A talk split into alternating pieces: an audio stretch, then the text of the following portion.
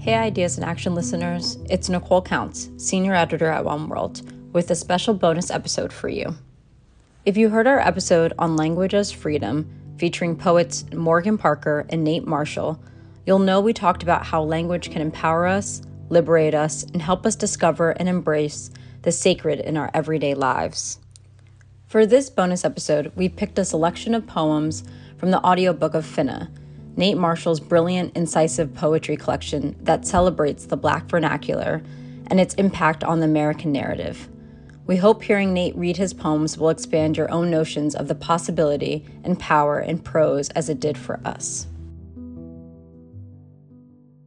Finna. For Juanita and the Perspectives Leadership Academy class of 2016. So this one time I was finna say finna in an academic context, and a voice in my head said, Shouldn't you be worried about using a word that ain't a word? And I was like, Word. And for a long time, that was how I let my life happen.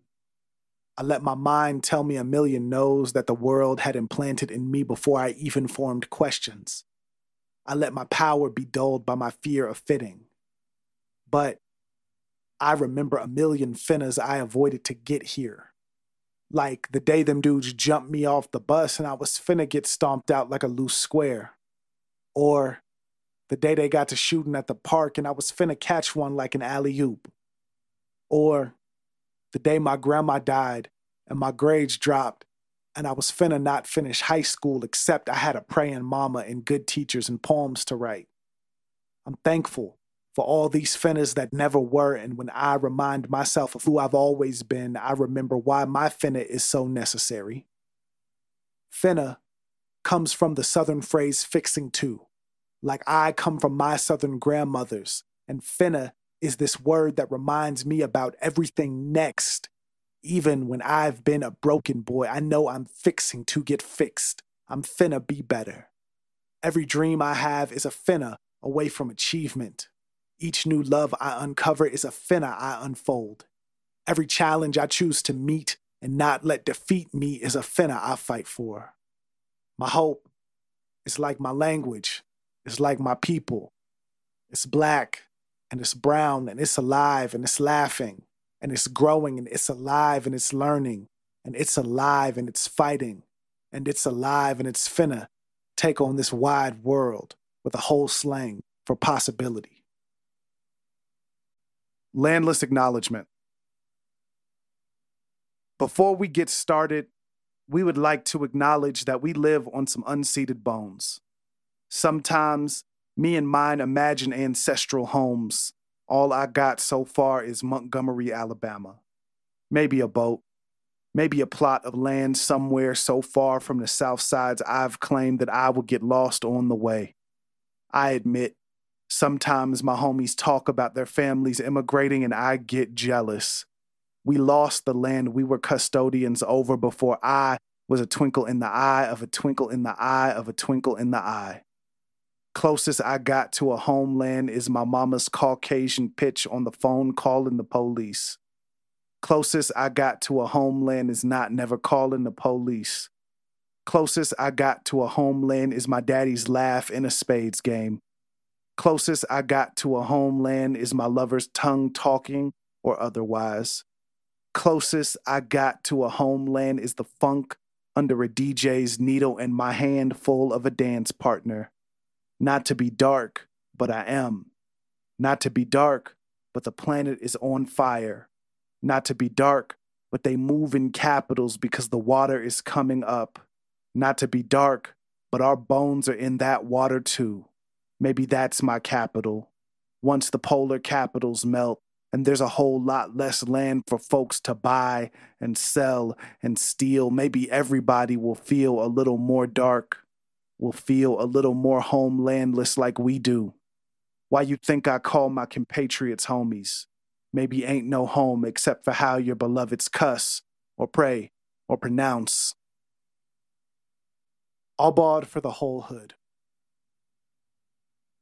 Today, I offer myself all the small kindnesses. I'm out here with breath in my body, though it may be stank, and body in my control, though it may be too much or not enough. Today, I offer the whole crib a jam we ain't heard in a minute and permission to turn the news down and move a hip like a suggestion to a lover. On this day, I declare the pockmarked street I grew up on a miracle. I declare the bills, even the overdue ones, a blessing. Who knew that we would still be here to see these injustices? How can we measure the disrespect of lack against that precious surprise? Real talk. Today I tell myself truths other than the one that makes me low. I give myself the gift of a joke with the homies. Real talk. Today I stay woke to all the terror, but also to my favorite food or my favorite place or my best hope for our people. And I work to make all my best lives possible. Let me put it to you like this, fam. Terrorists, our thugs, our freedom fighters, our police, our gang members, our cousins, our politicians, our teachers, our protectors, our love, our loathing, depending on your vantage point. Like the time them guys jumped me and tried to run my pockets, they were frantic and afraid, and I could tell because of the shallow, quick kicks they offered to my skinny body. I think they meant to rob me, but they ran their hands into the wrong pocket first because I'm left handed. So, in a sense, writing didn't save my life, but it kept my few, few dollars and my bus card from disappearing. Oh, writing, the savior of my state ID. These dudes were about the same size as me, but they were four and I a single me. And when they got off the bus at my stop, I noticed they wore all the name brands we loved, but can't remember now. My gear was anonymous and dark like our black faces. I was just a hoodie and a surprising punch back. These days, I think about how they slipped my knees from behind and had all the leverage to stomp whatever part of me and didn't. Bless them. Praise that day I became a polytheist. Praise my four gods and I pray for my four gods as often as I pray for myself. Praise the gods they find or will find or who have found them in churches and parties, in coffins, in corner stores. I'm saying this cats could really end a mug if they had better aim or worse aim, depending on your vantage point. It's like bad meaning bad or bad meaning good. I mean, it's like not believing in police because you don't believe police when they sit in your mama's house and tell her nothing can be done because they don't do things really. It's like believing in gangs because the past they gave you, the strong dap and safe haven to go on being bookish and breathing and walking in the hood. Let me put it to you like this, fam. Who you believe in is a matter of who you matter to what it is and will be. Ain't yet no word for a world without the cop's unruly bullet or baton. Ain't yet no word for a world without children starved and lonesome. Ain't yet no word for a world with boundless capacity for care.